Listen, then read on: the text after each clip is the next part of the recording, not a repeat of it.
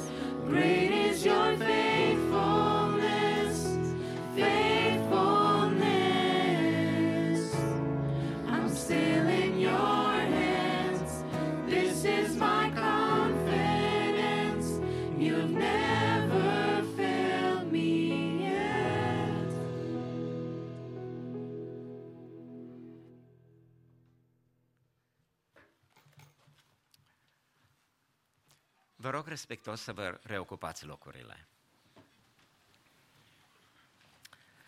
Mare este credincioșia Domnului, așa am cântat, slăvit să fie Domnul. Îi mulțumim lui Dumnezeu că suntem în această dimineață în casa Lui, de închinare din locul acesta. Este o bucurie, un privilegiu deosebit care îl avem din partea lui Dumnezeu să-L slăvim pe Dumnezeu, să-i aducem mulțumirile noastre și este un prilej binecuvântat să primim cuvântul lui Dumnezeu.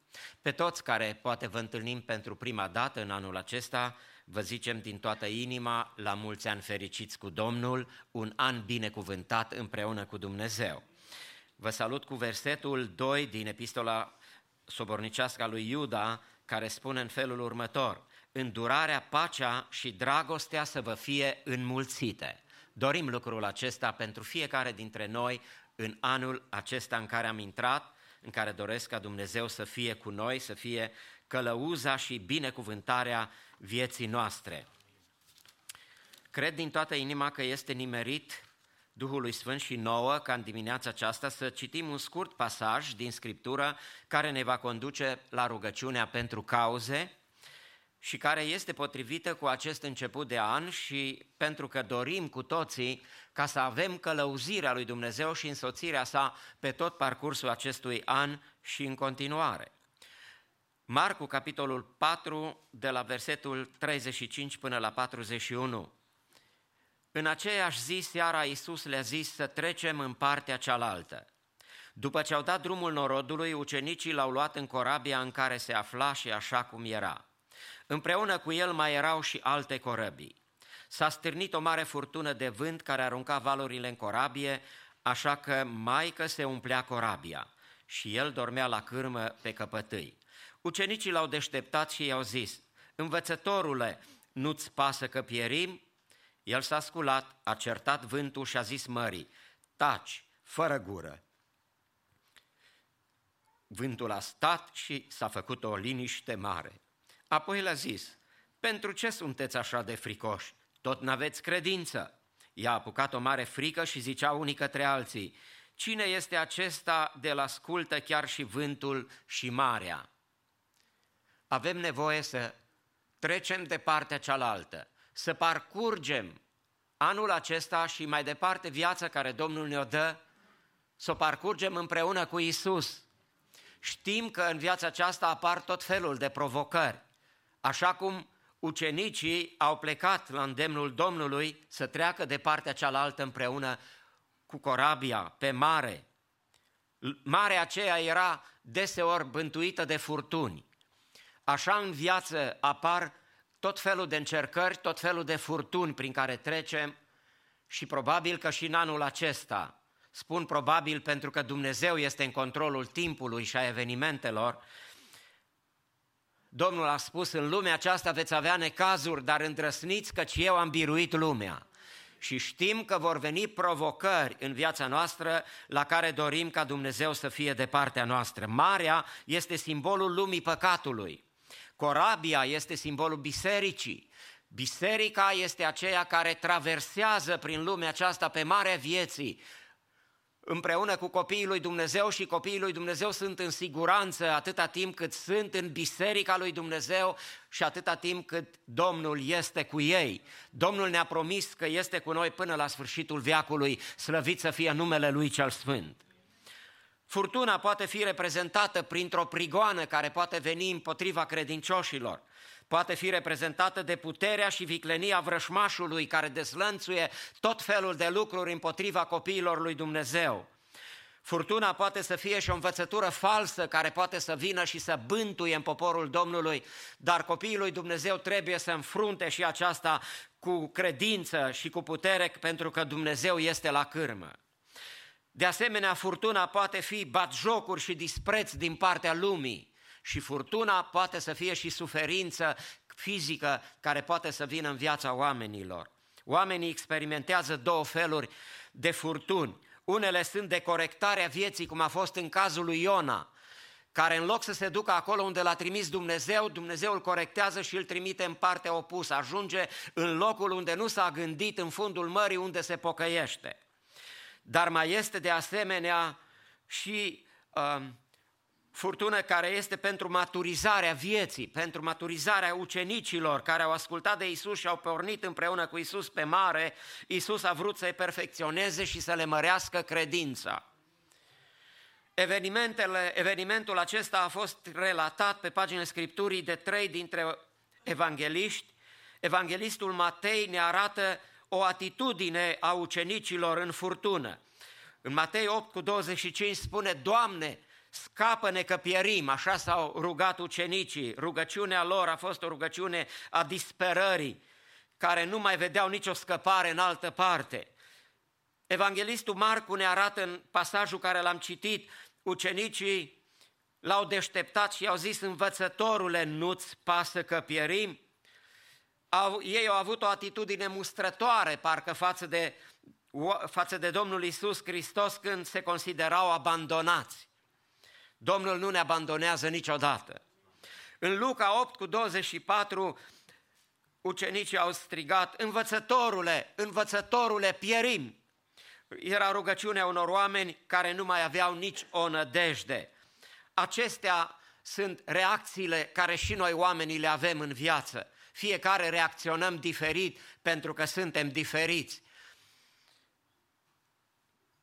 Dar aș vrea să nu uităm că Isus este la cârmă. Isus era în corabia vieții lor. Isus era la căpătâi. Și când au apelat la Domnul Isus Hristos, Isus a intervenit. Mărit să fie numele Lui. Și El a intervenit cu autoritatea sa de Dumnezeu pentru că El poruncește mării și marea se liniștește. El poruncește furtunii din viața ta și furtuna se poate liniști, pentru că este Dumnezeu, mărit să fie El. De multe ori fredonez cântarea care o cântă corul nostru și care spune, nu știu toate cuvintele, dar de multe ori mă mângăie această cântare, cuvintele ei, care spune, taci fără gură, vorbește Dumnezeu.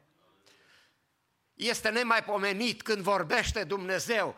Toate lucrurile se întâmplă la cuvântul Lui. Mărit să fie Domnul. De aceea să avem credință. Și Domnul îi mustră pe ucenici pentru că ei au fost plini de frică și le zice, aveți credință. Îi întreabă, tot nu aveți credință, noi trebuie să avem credință și ei trebuiau să, avea, să aibă credință, pentru că Domnul Iisus le-a spus și în altă împrejurare ucenicilor, aveți credință în Dumnezeu și aveți credință în mine. Eu mă duc la Tatăl să vă pregătesc un loc ca acolo unde sunt eu să fiți și voi împreună cu mine. Să avem credință în Domnul Isus Hristos care răspunde cererilor noastre, dorințelor noastre și intervine în cele mai grele momente din viața noastră. Doresc să venim înaintea lui Dumnezeu încrezători în autoritatea sa și în puterea sa și să ne rugăm lui Dumnezeu pentru cei care trec prin suferință, prin încercări, prin furtuni, așa cum am menționat. Să ne rugăm pentru sora Ana, care săptămâna care a trecut a fost operată, se află acasă, se află în proces de recuperare, ne rugăm ca Dumnezeu să-i dea o vindecare de plină. Continuăm să ne rugăm pentru fratele Ion Stoica, apoi pentru sora Voichița Simon din Marysville, care dânsa este cu cancer în stadiu 4. Ne rugăm Domnului pentru sora Fivi din Uț, din sudul Californiei, care a suferit trei operații de tumoare la cap, Domnul să se atingă de dânsa și să o vindece. Ne rugăm și pentru sora Geta Antone, ca Dumnezeu să o binecuvinteze cu recuperare după operațiile la genunchi care le-a avut. Ne rugăm pentru toți frații în vârstă din biserică pentru văduve și pentru văduvi, ne rugăm pentru proiectul de construcție al bisericii noastre și dorim ca Dumnezeu să binecuvinteze toate lucrările din casa sa și pe toți acei care au nevoie de intervenția lui Dumnezeu în viața lor. Vă invit respectuos să vă ridicați în picioare și dacă mai sunt cauze în popor care doriți să le faceți de cunoscut pe înviu grai sau ridicare de mână, vă rog să faceți lucrul acesta și toți împreună, cu credință, ne vom adresa lui Dumnezeu și ne vom ruga. Dacă sunt cauze, Domnul să asculte cererile dumneavoastră. Cu credință ne rugăm Domnului.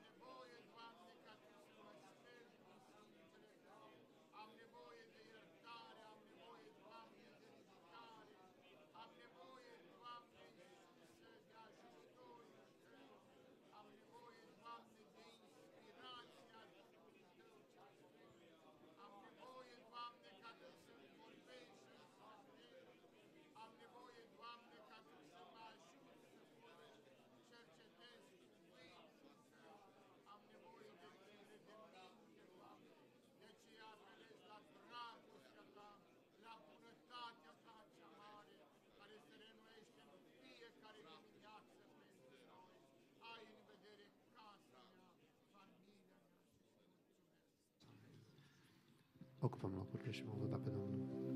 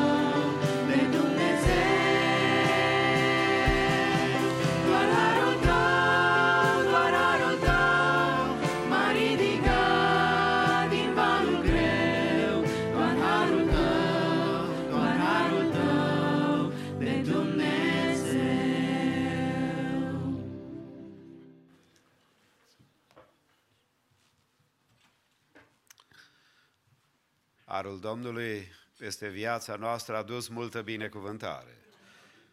Ne-a purtat de grijă, ne-a dat putere să venim la locul de închinare și de aceea ne bucurăm în dimineața aceasta că Dumnezeu este bun față de noi. Fiți binecuvântați toți cei care sunteți cu noi la închinare, unii reveniți, alții poate de prima dată, sunteți mai mulți, nu vă știu pe toți, dar doresc în toată inima pe toți care suntem aici, Domnul să ne binecuvinteze. Binecuvântăm și pe cei care sunt online cu noi și fie îndurarea Domnului peste ei și peste noi în dimineața aceasta. Următoarele puncte ale închinării noastre în dimineața aceasta, fratele Pit Beuca împreună cu casa lui este aici. Rugăm să vină să aibă un cuvânt de salut și un îndemn pentru noi, apoi corul mixt, o poezie prin sora Maria Cornea și Youth Choir de asemenea va lăuda numele Domnului. Frate Pit.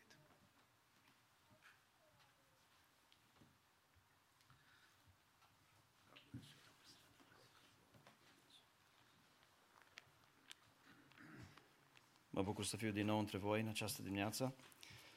Um, Happy New Year, un an nou fericit. Um, cum zic românii, dacă începem un an nou, să-l începem cu dreptul. Și în această dimineață Dumnezeu mi-a pus un cuvânt pe inimă um, din Matei, dacă aveți Bibliile.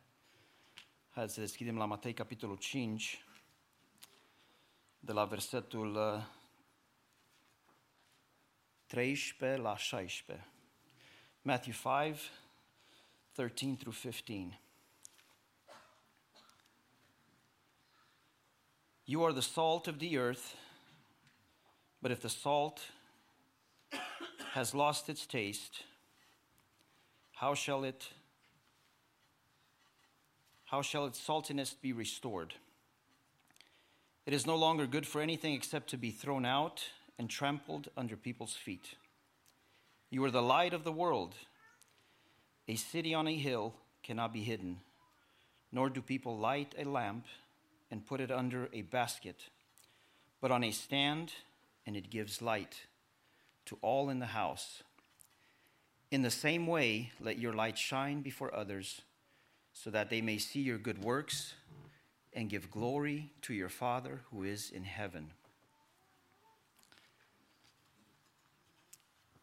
Jesus preached the gospel, and these are the words that he lived. It's interesting that earlier we just heard from the passage of Mark, and he said, Let us cross to the other side.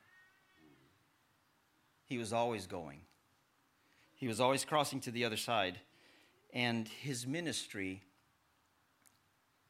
was always outside these walls. It's very interesting. He did come to the temple, he did go to the synagogue, but most of his ministry was outside these walls. And this is what I want to talk about this morning. Um, Jesus went to where the people were at. That's why he crossed to the other side. That's why he was always going. He went to find the people where they were. I was coming in driving and I, I saw homeless. Right? They're everywhere. Jesus preached the gospel to the poor. That's what it says. When he gives John the Baptist the signs that are happening, that's included in there.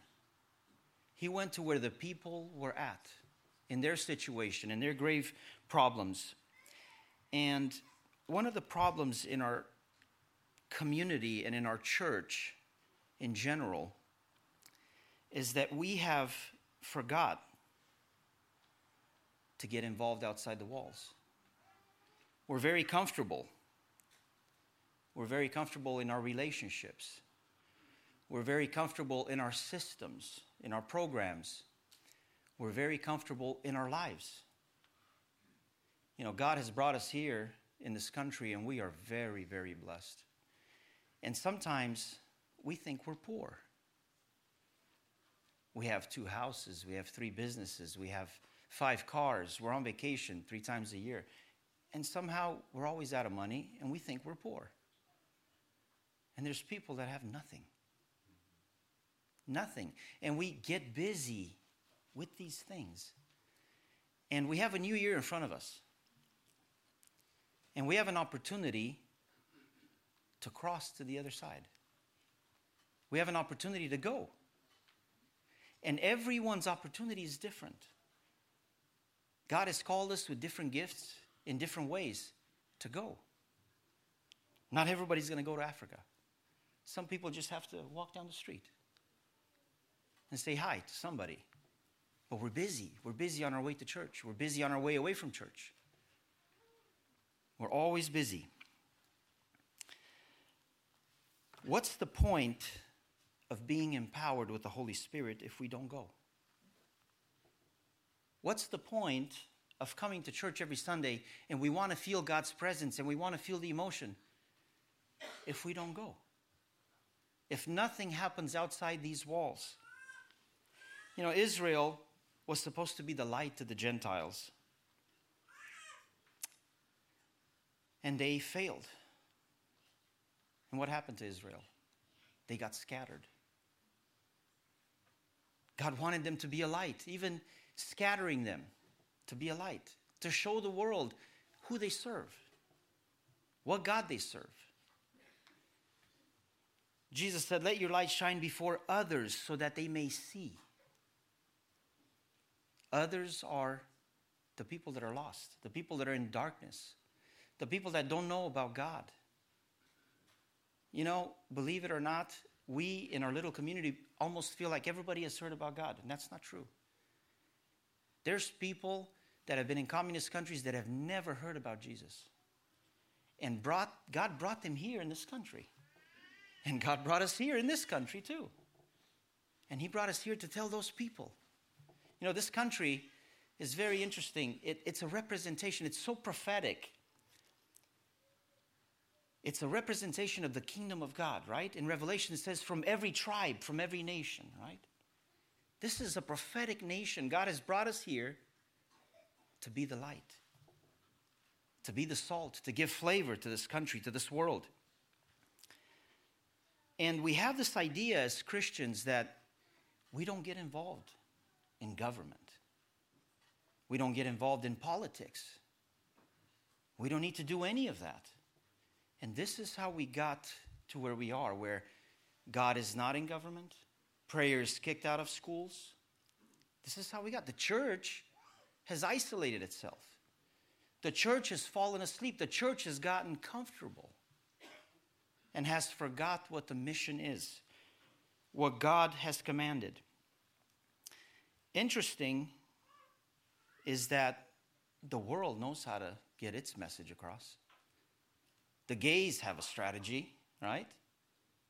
The world has a strategy. We see it every day. We're affected by it every day. And instead of us doing at least what they are doing, we sit. We sit in our little gatherings. We don't do much. Jesus talks about a kingdom. The government shall be upon his shoulders. We are called to government, his government. We are called to infiltrate, right? We have all these people infiltrating our government. Where is our infiltration? Where are we standing, right? The Muslims, they demanded their right. They pull out their rug and they pray three times a day. We have Daniel in the Bible. Do we ever say, hey, I need my prayer time? Right? Do we ever say, I need my prayer time and job? We never demand anything. We don't say anything. We don't represent God. We don't represent Jesus. We closed ourselves in. And we are God's blessed people. We surely are.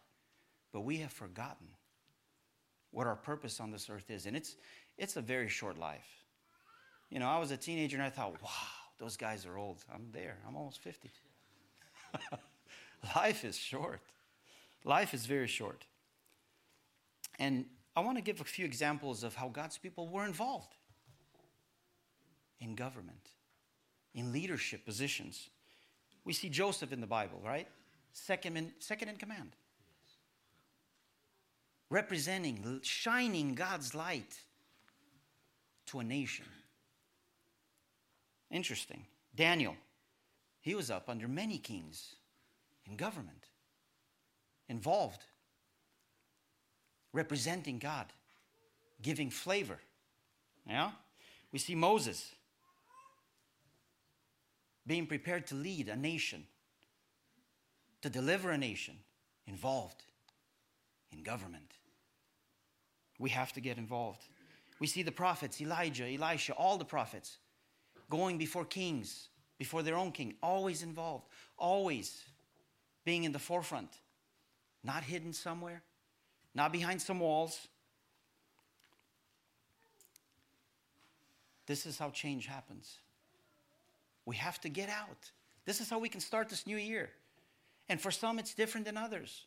For some, all they have to do is just stop by a homeless person, by a guy that's got cans, you know, bags of cans, trying to find his next meal. And just say, hey, Jesus loves you. Here's 20 bucks. Just take that two minutes. This is how change happens. For some, it's they're in their school and they have to say something at the right time. For some, it's, hey, there's a new pandemic. Are we going to close the church? Or are we going to be like Daniel and stand and pray? We have an opportunity this year to expand God's kingdom. We see the three that stood in front of the raging fire. They said, We will not worship your gods, we will not bow.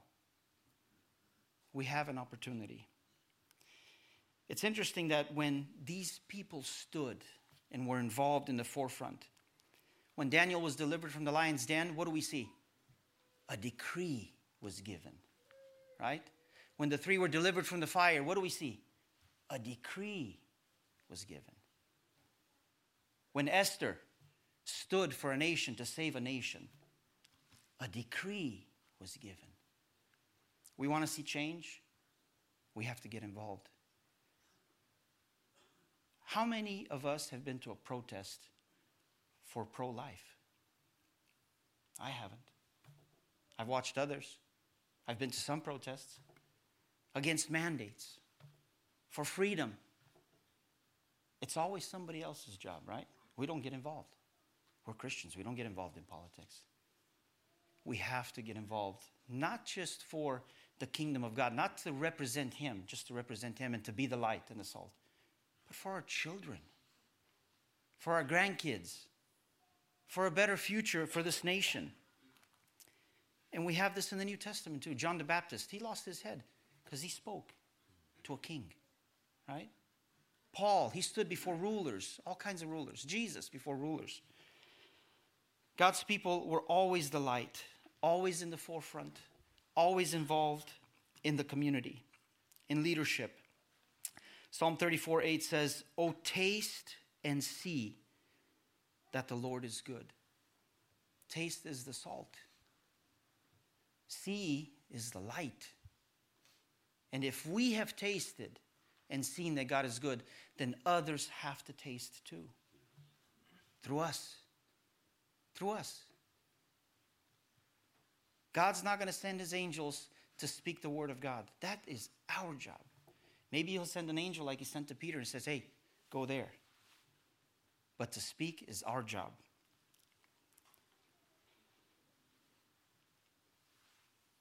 My question and my provocation for this year is Are we going to get involved outside of these walls this year?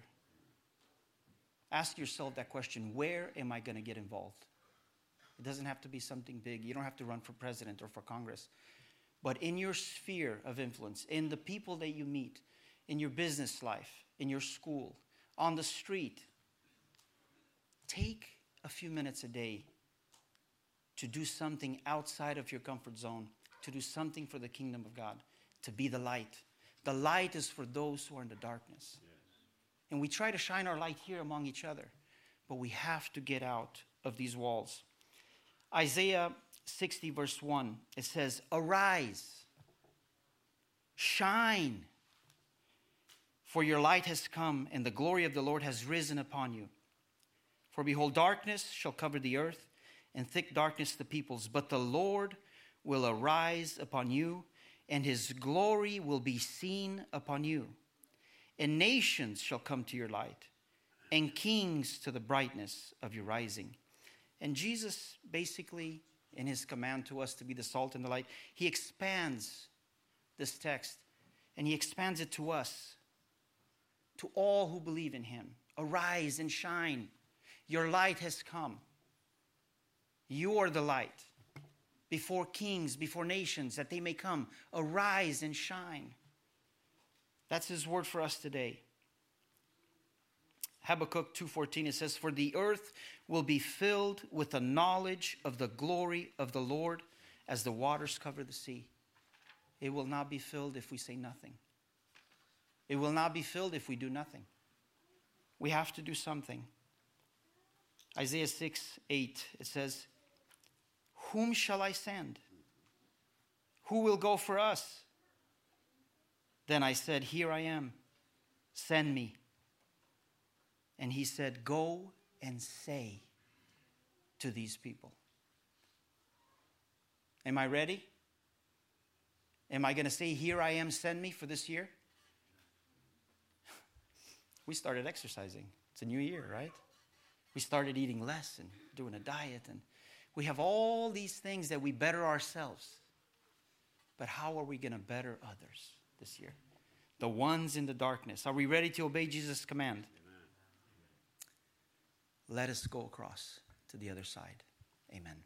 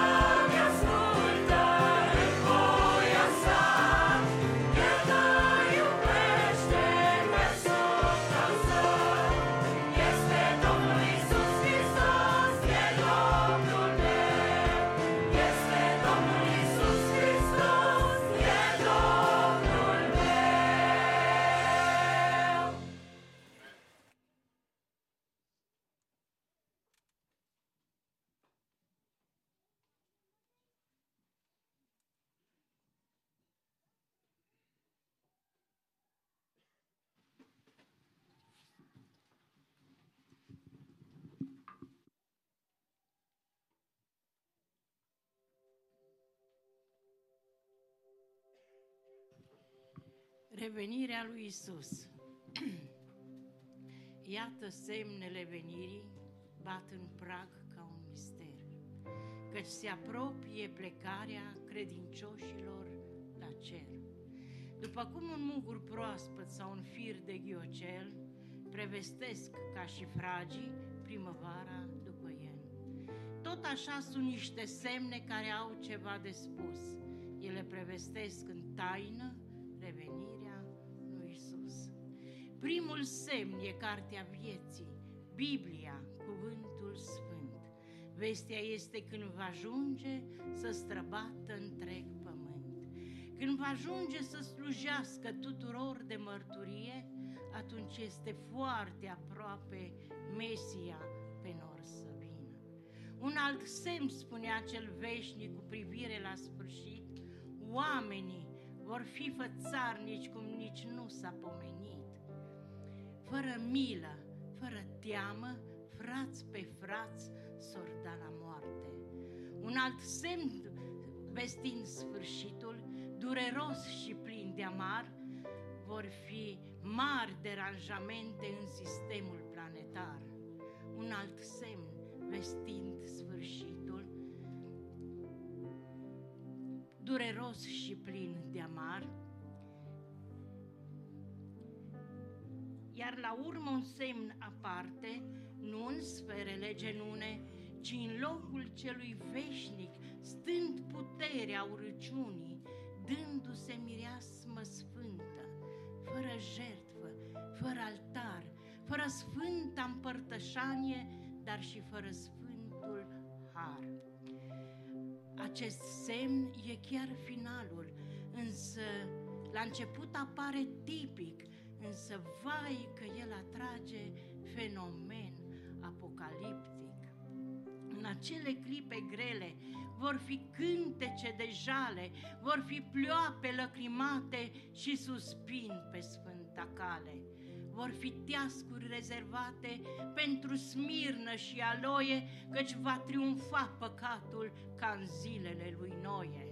Se va înălța la ceruri de sub teascuri un parfum, însă firea nu o să vadă decât flacără și fum.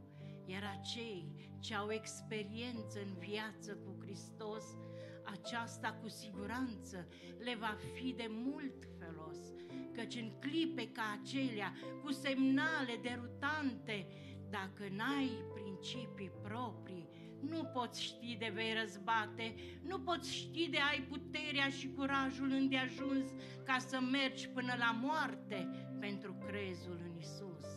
Nu poți ști de ai puterea să ți steagul glorios când va bate vijelia lepădării de Hristos.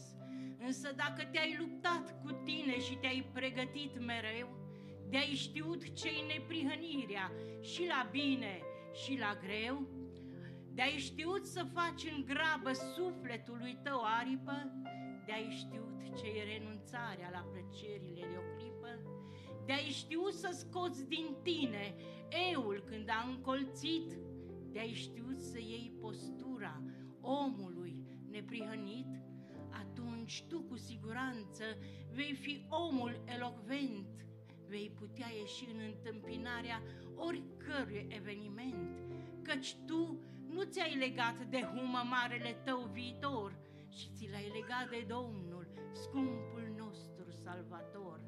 Poți ieși cu încredere în întâmpinarea orui, oricărui greu, căci în tine este o putere, un fior din Dumnezeu. Chiar de-ar fi să ni se ia tot ce am adunat cu adânci suspine, săraci și goi de-om rămânea, noi nu ne vom despărți de tine. Chiar de-ar fi să fim ucis, de cei cu mâini de sânge pline, vom accepta să fim răpuși, dar nu vom renunța la tine.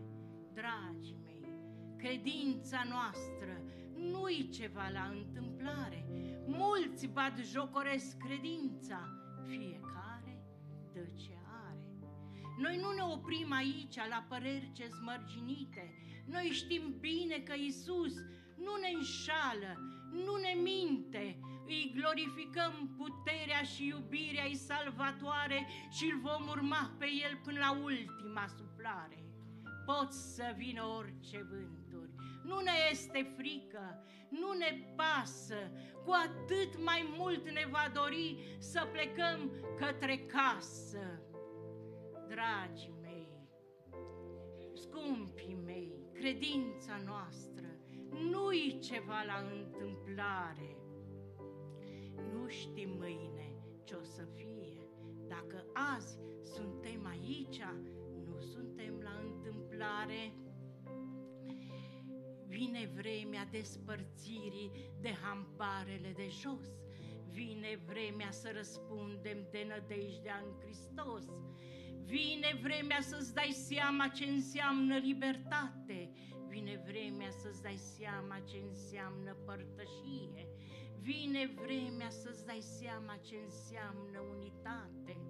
Vine vremea când cu lacrimi vei cânta o melodie, când cu adevărat trăi vei ani grei de pribegie.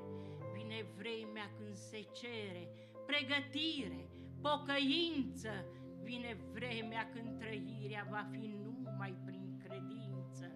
O, de-ai ști ce-i veșnicia, petrecută cu Isus, dacă ai vedea Ierusalimul ce în patria de sus, n-ai mai sta deloc pe gânduri, n-ai mai sta pe la răscruci și ai porni mereu spre Golgota, zi de zi mereu să urci. Am strivit pe Nicogbală, eul nostru de fariseu și ne-am aruncat în țărână să ne împăcăm cu Dumnezeu. N-ar conta care-i paharul, n-ar conta chinul de o clipă, n-ar conta ce spune lumea că din tine faci risipă.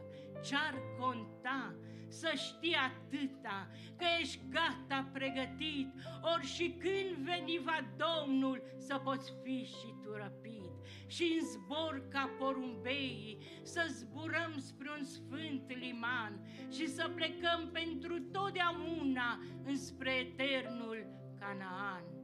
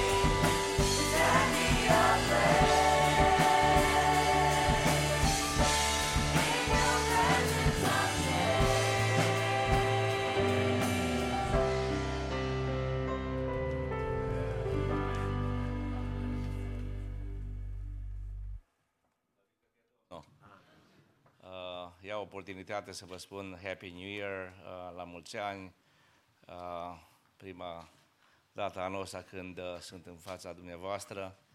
De aceea, în această dimineață ne vom pregăti să facem colecta în următoarele minute, dar una, înainte de aia vreau să prezint puțin uh, proiectul de peste gard, în aceeași proprietate. Uh, Iată geamurile, fratele Tuțu e aici cu noi și în această dimineață.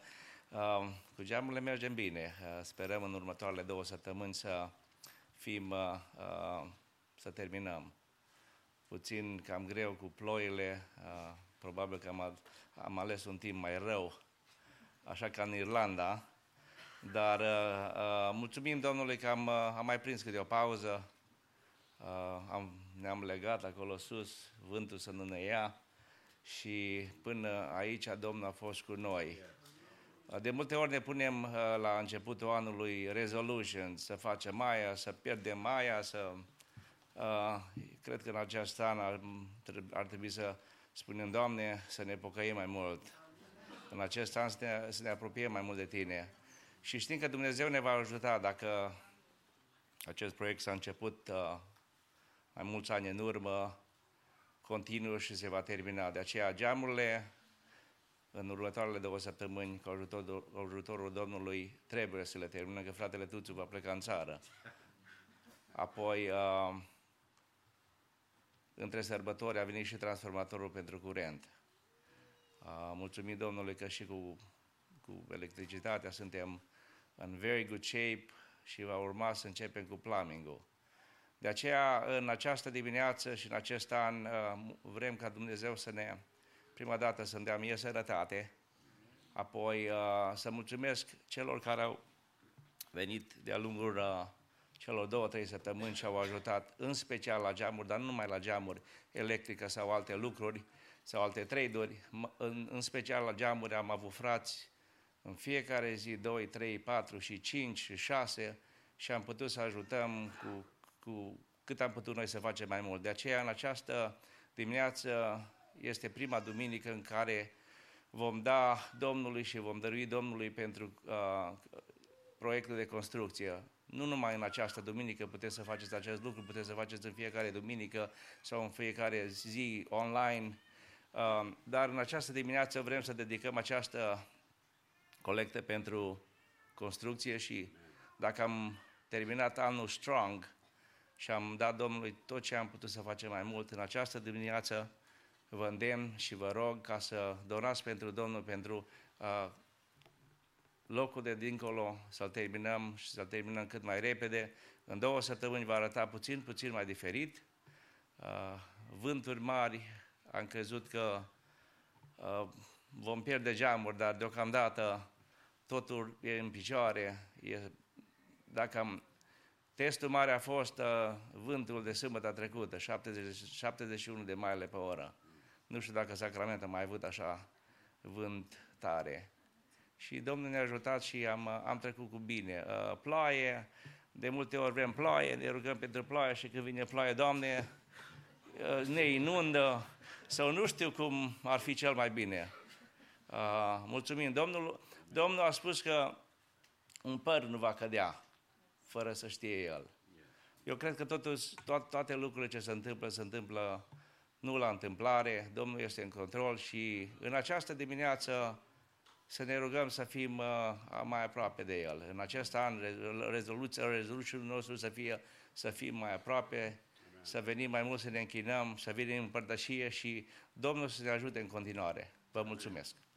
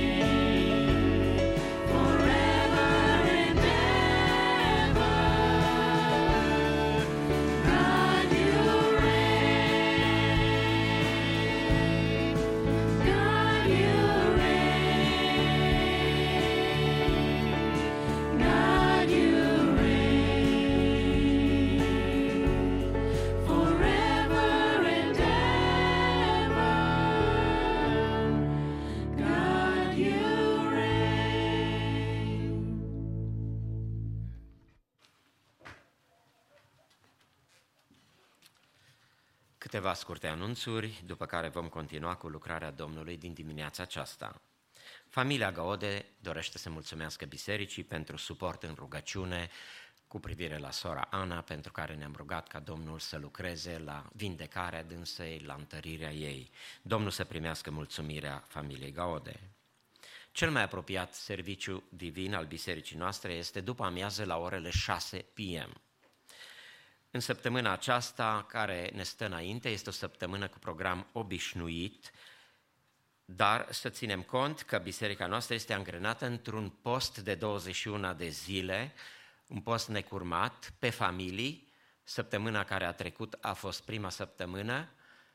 În săptămâna aceasta am avut și trei seri frumoase de rugăciune, luni seara, marți și miercuri și mulțumim lui Dumnezeu pentru toți care au participat. Doresc ca Domnul să vă binecuvinteze și acest obicei bun să-l mai avem în continuare, să venim atât la rugăciune cât și să stăm înaintea lui Dumnezeu cu post, pentru ca lucrarea lui Dumnezeu să poată progresa cu ajutorul lui Dumnezeu și cu sprijinul său.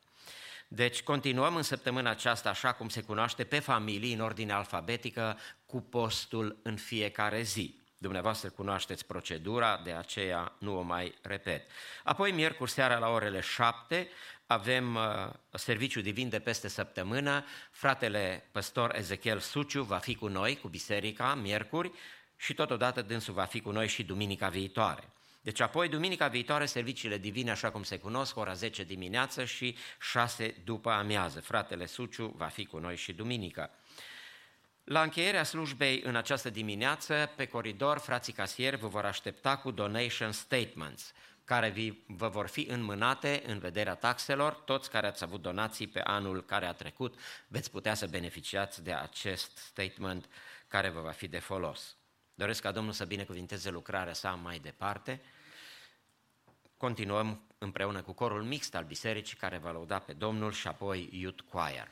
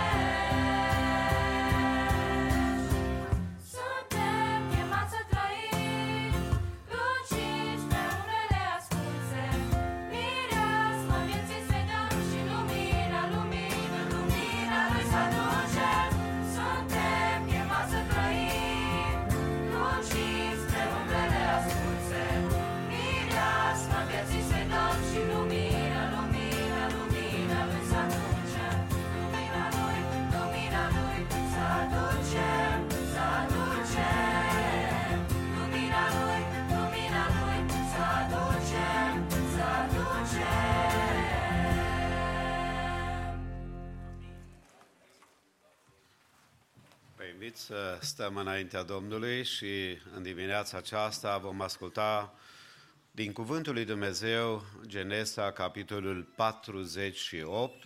Fratele Cristian Bulzan îl va citi în limba engleză.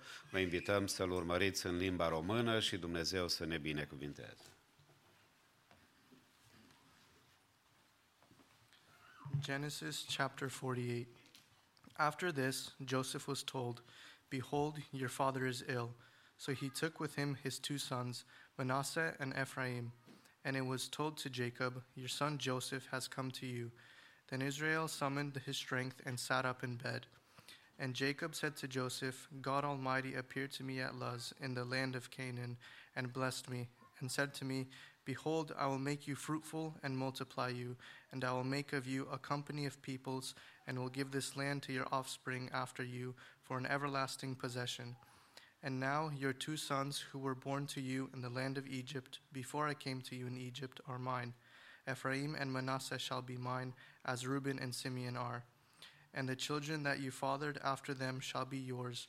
They shall be called by the name of their brothers in their inheritance.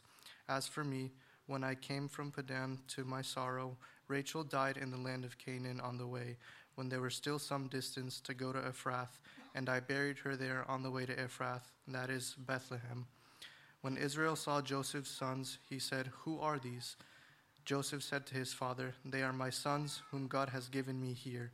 And he said, Bring them to me, please, that I may bless them. Now the eyes of Israel were dim with age, so that he could not see. So Joseph brought them near him, and he kissed them and embraced them. And Israel said to Joseph, I never expected to see your face, and behold, God has let me see your offspring also. Then Joseph removed them from his knees, and he bowed himself with his face to the earth.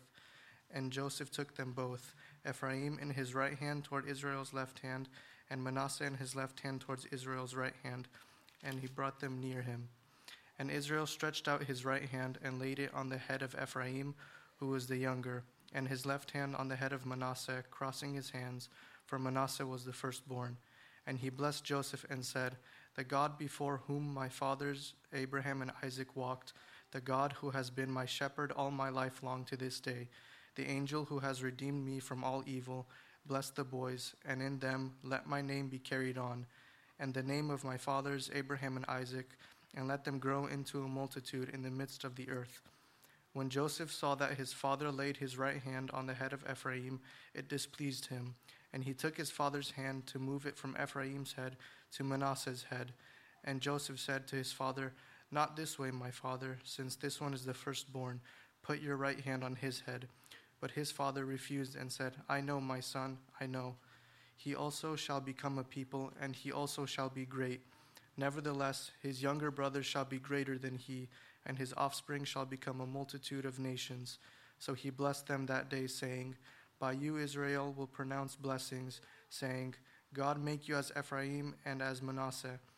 Thus he put Ephraim's, Ephraim before Manasseh. Then Israel said to Joseph, Behold, I am about to die, but God will be with you and will bring you again to the land of your fathers. Moreover, I have given to you, rather than to your brothers, one mountain slope that I took from the hand of the Amorites with my sword and with my bow. Amen. Reașezați.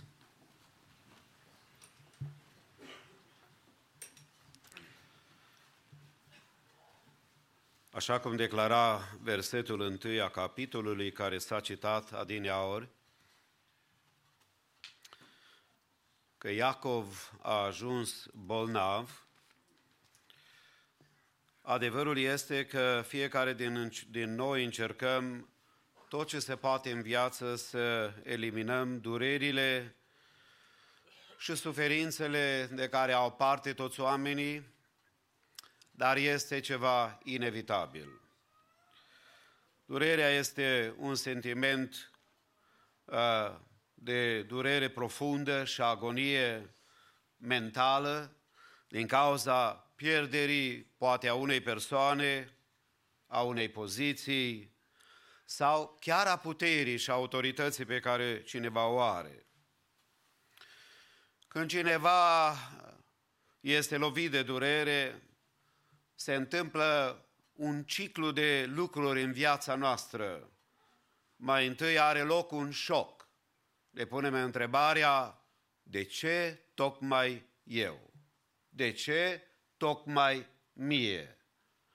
Parcă nu meritam, sunt oameni mult mai răi, sunt oameni care nu slujesc pe Dumnezeu, poate că aceea ar, ar merita. E un șoc de care avem parte. Apoi există un protest care are loc. Acea răzvrătire, într-o măsură mai mare sau mai mică, față de Dumnezeu, considerând că este nedrept ceea ce ni se întâmplă în viață. Apoi, o următoare treaptă este disperarea. Când ajungi în cea mai adâncă parte a văii prin care trebuie să treci în viață și de obicei după aceea vine acceptarea pierderii sau rezoluția, trebuie să accepti că ceea ce s-a întâmplat e real, trebuie să accepti că ceea ce a venit peste tine în viață este o realitate. Poate ați experimentat fiecare dintre dumneavoastră, așa cum Iacov într-o zi a experimentat acea știre din partea fiilor săi că Iosif probabil a fost omorât de o fiară sălbatică, ducându-i haina aceea pestriță, specială pe care a pregătit-o tatăl pentru el. Și durerea aceea i-a frământat viața lui Iacov în tot timpul trăirii pe care a avut-o, până la momentul când s-a reîntâlnit cu fiul său. Poate că noi am avut parte de pierderi a securității, siguranței financiare, poate a sănătății, a unei oportunități de carieră de care am văzut că ni se deschide ușa și am pierdut ocazia, sau a unei persoane dragi care a plecat din casa noastră, din familia noastră, sau cineva care poate s-a despărțit de noi prin divorț. Tragedii de care avem parte, pentru că viața e o serie de câștiguri și de pierderi de care avem parte, fiecare dintre noi. Nu există nicio altă modalitate de a trăi triumfător fără să înveți în viață să gestionezi acea pierdere făcând față durerii de care ai parte. Când ne gândim la viața lui Iacov și a lui Iosif, ne gândim la doi oameni care au avut parte de suferință. Iosif a avut parte de o prelungită suferință, probabil de la 16-17 ani când a fost vândut, până la 30 de ani când uh, împăratul Egiptului uh, a spus, cum am putea noi să găsim un om ca omul acesta? care a primit revelația din partea lui Dumnezeu pentru problema și soluția pe care Faraon nu înțelegea sau împăratul Egiptului din visul pe care l-a avut. Iosif a avut interpretarea și sigur că l-a înălțat. Dar de când a fost vândut de frații lui până la 30 de ani, Iosif a trăit într-o tragedie a durerii necontenite. Ce a pierdut Iosif în viață? Lucruri cu care poate ne identificăm și noi. Iosif și-a pierdut familia. Frații l-au urât și s-au răzbunat asupra lui pentru că era spiritual, avea relație cu Dumnezeu, era onest în relație cu tatăl său și încerca să fie o binecuvântare pentru frații lui. Și-a pierdut familia, și-a pierdut slujba de slujitor, de asemenea în casa lui Potifar, când uh, soția lui Potifar l-a acuzat în mod fals de nepotrivire sexuală. O durere care există adesea și în inimile acelor care sunt copii al lui Dumnezeu, când sunt blamați de oamenii din jur, că sunt înguști, că nu știu să trăiască, că nu știu să beneficieze de viața pe care o au. Și Iosif și-a pierdut demnitatea când a fost aruncat în închisoare timp de mai mulți ani de zile. Pentru că fiecare dintre noi trebuie să luptăm cu personalitatea noastră și demnitatea noastră de om și de progres în viață. Și când ești drobit și aruncat la pământ, există o durere pe care numai cei care o au o înțeleg. Și a pierdut, dacă vreți, copilăria Iosif. La 17 ani a fost vândut de frații săi. Oare în perioada care a urmat, cum s-a simțit Iosif? Oare a rămas supărat pe frații lui? Oare a rămas Iosif supărat pe Dumnezeu? A rămas el cu acele dureri pe care le avem noi în experiențele mai mari sau mai mici, care izbesc în viața noastră și de obicei eu și dumneatale suntem nepregătiți de durerile acestea. Vă puteți imagina singurătatea și durerea pe care a trebuit să o fi simtă Iosif în timpul când a trebuit să aibă cei mai buni ani ai vieții lui între 17 și 30 de ani. Viața lui a fost frământată de dureri și de necazuri, de lucruri la care nici măcar n-a putut să-și imagineze că o să aibă parte în viața lui. În toate acestea, cu tot ce a pierdut Iosif, există ceva care totuși nu și-a pierdut niciodată, și anume credința în Dumnezeu. În Egipt l-a întâlnit pe Dumnezeul care restaurează relațiile noastre, care vindecă rănile noastre, care poate să dea o perspectivă nouă la gândirea, la atitudinea, sentimentele pe care poate le-am nutrit și lucrurile care ni s-au întâmplat în viață. Faraon l-a binecuvântat cu o nouă familie. I-a dat fica unui preot uh, cu care să se căsătorească și a avut doi fii, așa cum s-a citit din cuvântul Domnului, uh, Manase și Efraim. Iosif a ales numele celor doi fii, nu chiar la întâmplare, așa cum se întâmplă de multe ori în lumea noastră și poate chiar și în bisericile noastre. Numele acestea a avut o semnificație, a avut o valoare specială pentru Iosif, pentru că de la 17 ani la 30 de ani, durerea i-au măcinat inima, i-au ruinat visurile, am spune noi. A putut să-i zdrobească chiar credința în Dumnezeu. Dar Iosif a rămas lângă Dumnezeu statornic și atunci când Dumnezeu l-a binecuvântat, a primit, a primit inelul împăratului, a primit dreptul să supravegheze tot Egiptul, să menajeze, să coordoneze toate afacerile împăratului a lui Faraon și să facă ca binecuvântarea să se vadă peste viața lui. Primul nume a primului născut pe care Iosif l-a ales în familia lui a fost Manase. Pentru că Manase are o însemnătate deosebită. Dumnezeu, spunea el, m-a făcut să uit de toate necazurile mele și de casa tatălui meu. Oare se poate așa ceva?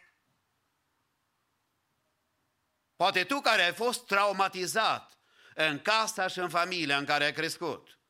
Și vom vedea lucruri reale despre Iosif, care pot să fie realități și pentru fiecare dintre noi. Dar el a spus, Manase, va fi numele acestui copil. Pentru că de fiecare dată când voi rosti numele copilului, îmi voi aduce aminte că Dumnezeu m-a făcut să uit de toate necazurile mele și de casa tatălui meu. Într-o familie săptămâna aceasta, așa în zâmbet și în glumă, am întrebat o mamă și sper că nu se supără că am să spun și public lucrul acesta. Ai numărat într-o zi de câte ori ai chemat copilul pe nume. Nu poți decât să zâmbești. Pentru că o mamă care stă acasă cu, cu copiii, nu știu de câte ori îi strigă numele, dar de multe ori. Și Iosif s-a gândit că îmi voi chema și îi voi spune Manase, îmi voi aduce aminte de casa și de necazurile tatălui meu, dar Dumnezeu m-a făcut să uit de ele. Și al doilea, copil pe care i-l-a dat Dumnezeu, fecior, ca tostații să bucură de feciori. Să facă Domnul ca Biserica Maranata să aibă feciori, dar și fete. Și Efraim a spus el, Dumnezeu uh, însemnează, m-a făcut de două ori rotnic în țara suferinței mele. Doi copii pe care i-a avut Iosif i-au adus aminte de intervenția lui Dumnezeu. Dumnezeu care se poate ocupa și de conștiința și de memoria ta. Care poate ai traume de care ai avut parte. Și poate că îmi vei spune, frate, nu știi și nu înțelegi ce însemnează să fi crescut în casa mea. Și variate sunt situațiile după cum suntem noi în dimineața aceasta la înălțime și la greutate. Fiecare casă are bucuria și necazul ei. Și Iosif a spus, eu a, am avut posibilitatea aceasta prin Manase să uit și Dumnezeu m-a făcut să uit de toate necazurile mele și de casa tatălui meu, adică de perioada neplăcută în relație cu cei care îmi erau frați. Și Efraim, că Dumnezeu m-a făcut rotnic, de aceea a restaura înseamnă a aduce înapoi ceva la existență, a aduce ceva înapoi la starea anterioară sau inițială pe care ai avut-o, a pune înapoi într-un loc sau o poziție anterioară, a restabili sau a mă întoarce, să mă duc înapoi unde am fost altă dată. Și binecuvântat să fie Domnul care atunci și azi mai restaurează sufletele și inimile noastre. Pentru că și cuvântul lui Dumnezeu spune, da, te voi vindeca și îți voi lega rănile prin Eremia în capitolul 30 și versetul 17. Și Naum declara că și Domnul așează iarăși slava lui Iacov și o face iarăși ca slava de odineoară lui Israel, pentru că i-au jefuit jefuitorii și le-au stricat butucii de vie. Și Hristos Domnul declara în multe rânduri, dar eu vă reamintesc o singură dată, el a declarat că Fiul omului a venit să caute și să mântuiască ce era pierdut. Stimatul meu, în dimineața aceasta, nu știu cine ești, cu adevărat. Îți știu poate fața, dar Dumnezeu știe inima. Te văd la biserică ocazional sau permanent dacă vii, dar adevărul e că tu știi viața ta. Tu știi acele situații prin care treci în viață. Și de aceea în dimineața aceasta vreau să vorbesc de cele două binecuvântări de care Iosif va deveni conștient și de care tu și eu putem beneficia în viața aceasta, în slujirea noastră înaintea lui Dumnezeu. Și prima este binecuvântarea uitării. Binecuvântarea uitării. Manase însemnează uitare. Dumnezeu m-a făcut să uit de toate necazurile mele și de casa tatălui meu. Vindecarea amintirilor dureroase nu înseamnă că el a pierdut memoria. Cu unii, ca, îmi pare rău să spun, unii au impresia că atunci când Dumnezeu te iartă, uită. Dumnezeu nu uită. Dar nu-ți mai aduce aminte de păcatul tău. El știe exact, absolut toate amănuntele. Dar când ne curățește prin sângele Domnului Isus, este ca și cum n-am fi păcătuit înaintea lui Dumnezeu și am avea o relație specială.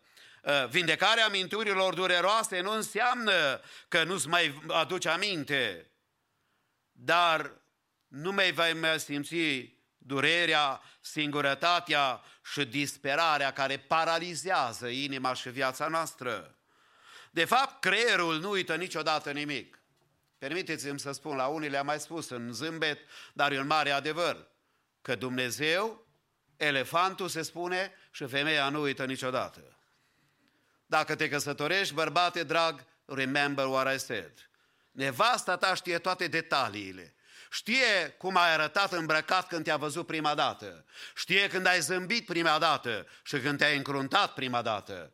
Știe toate detaliile. Întreabă unde sunt hainele în casă și vei vedea că e adevărat. Dumnezeu să le binecuvinteze. De aceea, problema memoriei nu este așa de ușoară. Când vorbim că Manase a fost simbolul uitării pe care Dumnezeu a dorit ca Iosif să o aibă. Pentru că el, Iosif va trebui să depășească, dacă vreți, sau să biruiască, în primul rând, o familie disfuncțională. O familie dacă vreți să o numim în termenii moderni, anormală. De fapt, azi nu mai știi ce e normal.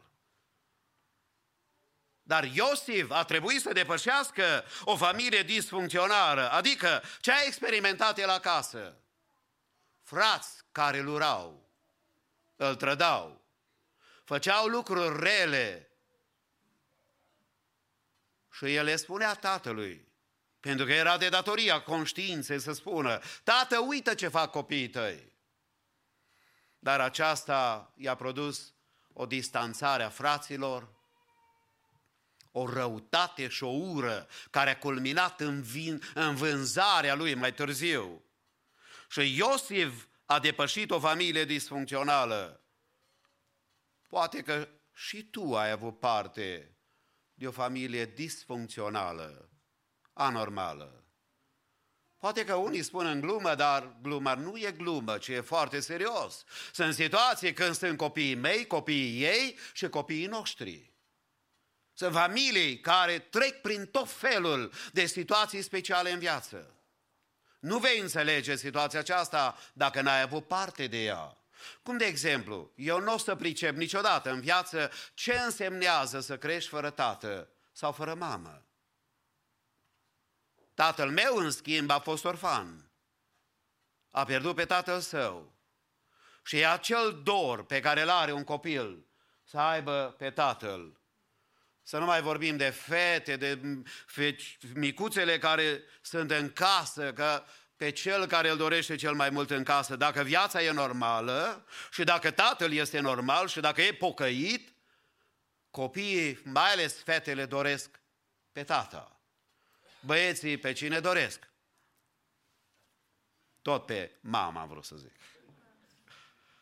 Dar există fu- familii, uh, uh, cum spuneam, care sunt disfuncționale, adică nu e normal un bărbat și o femeie și copiii care sunt natural și care ajung la bătrânețe și mor și se despart. În unele situații sunt deosebite. Războaie, moarte, uh, vânzări, uh, atâtea lucruri care se pot înt- întâmpla. Tatălui Iosif n-a înțeles că i-a făcut cea mai mare defavoare prin faptul că i-a făcut o haină separată de cealalți. Pentru că una dintre greșelile pe care o poate să facă tata și mama este să facă diferență între copii. Acum noi spunem, o, după atâtea mii de ani, cum de n-a știut el? Sigur că n-a știut. Dar eu și dumneatale, dacă azi fac deosebire între copiii pe care avem, faci cea mai mare greșeală. Tatăl și mama trebuie să iubească la fel copiii. Altfel, altfel îți pregătești capcana pentru o durere și pentru un necaz în familie de, când, de care nici nu te-ai gândit că s-ar putea să fie. Și Iosif a trebuit să depășească o familie disfuncțională. În al doilea rând, să depășească o criză a tinereții. Iosif și-a petrecut anii adolescenței spre final în închisoare, fără îngrijirea tatălui și a mamei. A suferit discriminare, respingere și abuz din partea celor pe care i-a întâlnit. De aceea, deci, vreau să vă spun, stimați tineri, sau tinere, frați sau surori, care ați ajuns deja la bătrânețe și veți spune, dar eu n-am avut o parte de copilărie, că părinții mei m-au pus la lucru și vai ce rău mi-au făcut. Really? Poate a făcut cel mai bun om din tine, că te-a învățat valoarea muncii. Pentru că cea mai mare problemă a societății noastre este că copiii aceștia nu fac nimic și se ocupă de nimicuri și nu e de mirare că ajung în droguri, că se plictisesc. Și cum spunea Billy Graham altădată, cea mai mare problemă a societății noastre e plictiseala. De la plictiseală vin toate relele. Iosif n-a blamat anii tinereții pe care a avut, ci el s-a încrezut în Dumnezeu, o criză de credință. Iosif a slujit pe Dumnezeu. Și oamenii care slujesc pe Dumnezeu sunt aruncați la închisoare pe nedrept? Și oamenii care slujesc pe Dumnezeu sunt vânduți de frați, nu de ăștia din biserică. De frații din casa ta și durerea e mai mare când se întâmplă în casa ta. Și Iosif a putut să aibă un bagaj emoțional foarte tensionat. Un bagaj în care să explodeze. Nu puteai să-i spui nimic dacă și-ar fi pierdut credința. Dar el și închisoare lumina prezența lui Dumnezeu și îi făcea pe oameni să fie vesel tot timpul. Ă, când adun totul, Iosif a avut toate scuzele să fie cel mai supărat om. Ai văzut oameni care totdeauna sunt cruntați. Niciodată n-au un zâmbet. Pentru orice li se întâmplă. Sunt așa ca, ca, ca, ca animalul fioros care e gata să te mănânce. Poate că ai adunat și tu supărare prea multă, care îți distruge nu numai relația cu Dumnezeu, îți distruge și sănătatea ta. Și sigur s-ar putea să-ți distrugă și relația cu cei din casă. Dacă ai fi mai relaxat, dacă ai învățat să zâmbești mai des, dacă ai mulțumit lui Dumnezeu că sunt oameni care o duc mai rău ca tine. Ce zici? Sunt oameni care o duc mai rău ca tine. Dumneavoastră arătați extraordinar de frumos îmbrăcați în dimineața aceasta. Mai uitați-vă în oglindă că mergeți acasă. Cei mai mulți cred că aveți, dacă nu toți, mâncare și chiar rezerve de mâncare. Până aici Dumnezeu ne-a purtat de grijă. Nu trebuie să fii totdeauna supărat și capsat, gata ca bomba să explodezi. Rezolvă-ți problema pentru că Iosef avea toate motivele să spune, Dumnezeule, ce vise am avut și eu. Ba, am mai făcut greșeala că m-am dus și am spus și la tata.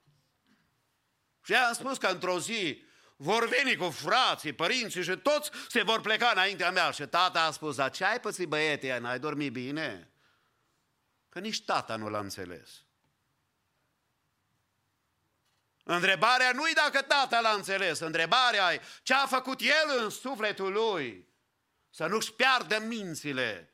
13 ani de măcinat și de frământat și de pregătire. De aceea el a depășit supărarea pe care a avut-o și Dumnezeu a devenit sursa vindecării lui interioare.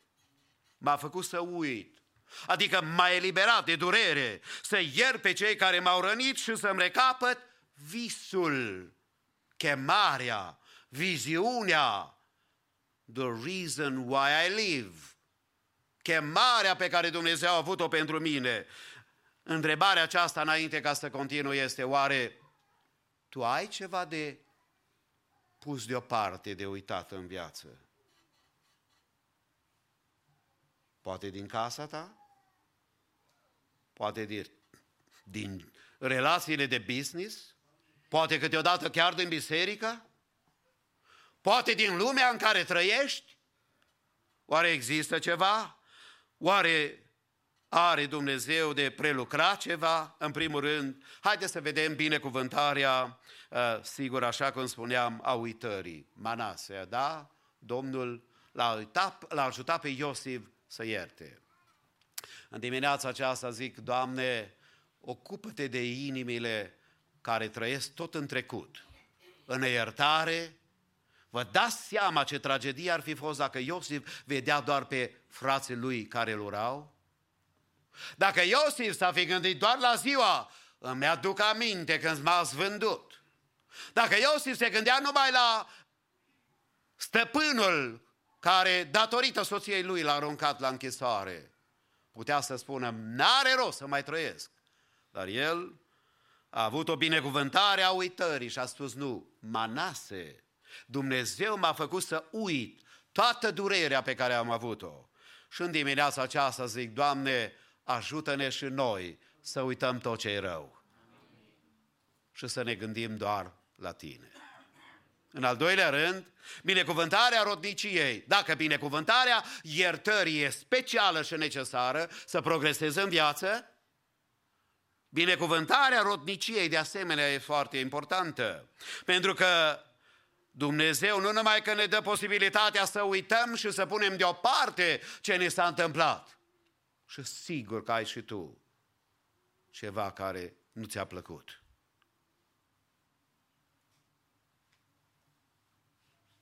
O săgeată pe care diavolul o folosește specială, pentru că te știe, te cunoaște, îți cunoaște ambițiile, îți cunoaște personalitatea, îți cunoaște zona unde trăiești, cunoaște banii care ai în bancă sau datoriile care le ai. El știe săgeata perfectă cu o travă exact pentru tine pregătită. Dar binecuvântarea rodniciei este importantă pentru că el a spus al doilea copil al meu se va numi Efraim, care însemnează Dumnezeu m-a făcut de două rotnic în țara suferinței mele. Există acele două fraze sau expresii foarte importante pentru noi de reținut, pentru că el a spus de două ori mai rotnic. Iosif a fost binecuvântat cu o porție dublă din partea lui Dumnezeu. Poate cineva care să treacă prin traumele care a trecut Iosif, să ajungă să fie fericit de viața pe care o are, o are? Sau mai bine zis, poate cineva să transforme tragedia în binecuvântare? Frate, dar nu-mi știi situația mea 100% că nu știu. N-am, nici, nici măcar nu-mi imaginez. În spatele fiecarei uși, a fiecarei case, a fiecarei familii, sunt momente intense de ceartă, de neînțelegere, de autoritate care se caută ori din partea unuia sau a celuilalt. Să nu mai vorbim de durerile în relațiile cu copiii care ne ascultă. Să nu mai vorbim de durerile care se întâmplă câteodată chiar între frați în biserică, unde trebuie să fie liniște și pace. N-am cum să te înțeleg pe deplin cum de fapt nici tu nu mă înțelegi pe mine. Când îmi vei purta haina poverilor mele, vei înțelege ce însemnează pastorație și lucrație spirituală și ce însemnează să stai între Dumnezeu și oameni. Până atunci ai cele mai bune răspunsuri, dar ireale, pentru că vorbești din teorie și nu din practică. Dar cei care poartă poverile înțeleg și iată că Iosif e cel care ne învață, stimații mei, că poți să devii de două rotnic, pentru că a fost binecuvântat cu o porție dublă în țara suferinței. Binecuvântarea rodniciei a venit în timp ce Iosif era încă acolo. Mulți ar spune, dacă trece ce trece, sau prin ce trec, probabil că atunci o să fiu fericit. Iosif a spus nu. Binecuvântarea poate să fie acum și aici. Poți fi binecuvântat chiar acolo unde ești. Nu trebuie să ieși din circunstanța negativă pentru a fi binecuvântat. Vedem acest principiu în Scriptură. Oamenii lui Dumnezeu au fost binecuvântați. Isaac a fost binecuvântat de o sută de ori mai mult în țara, în anul foametei, Genesa 26 cu 12. Despre Iov citim în cuvântul lui Dumnezeu. Domnul a adus pe Iov iarăși în starea lui de la început. După ce s-a rugat Iov pentru prietenii săi și Domnul i-a dat înapoi îndoit decât ce avusese. Întrebare. În toate, dacă citiți atent cuvântul lui Dumnezeu, Domnul i-a dat dublul lui Iov. Întrebare. Cum de nu i-a dat 20 de copii dacă totul trebuia să fie dublu? Pentru că cei 10 care au trecut la Domnul n-au dispărut. Tot ai lui au fost. Au fost 10 care Domnul le-a luat și i-a pregătit pentru Iov să-l aștepte în cer.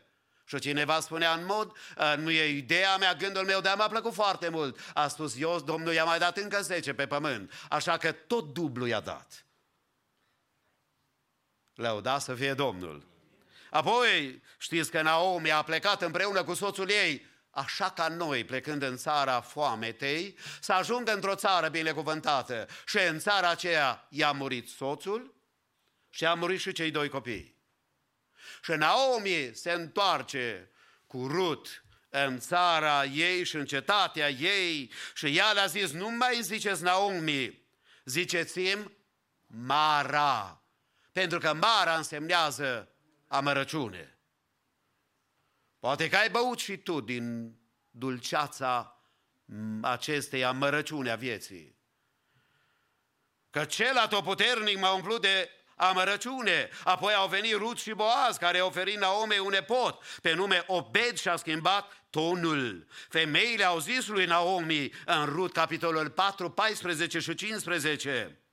Binecuvântat să fie Domnul, care nu te-a lăsat lipsit azi de un bărbat cu drept de răscumpărare și a cărui nume va fi lăudat în Israel. Copilul acesta îți va înviora sufletul și va fi sprijinul bătrânețelor tale, căci l-ai născut nora ta, care te iubește și care face totul pentru tine, mai mult decât șapte fii.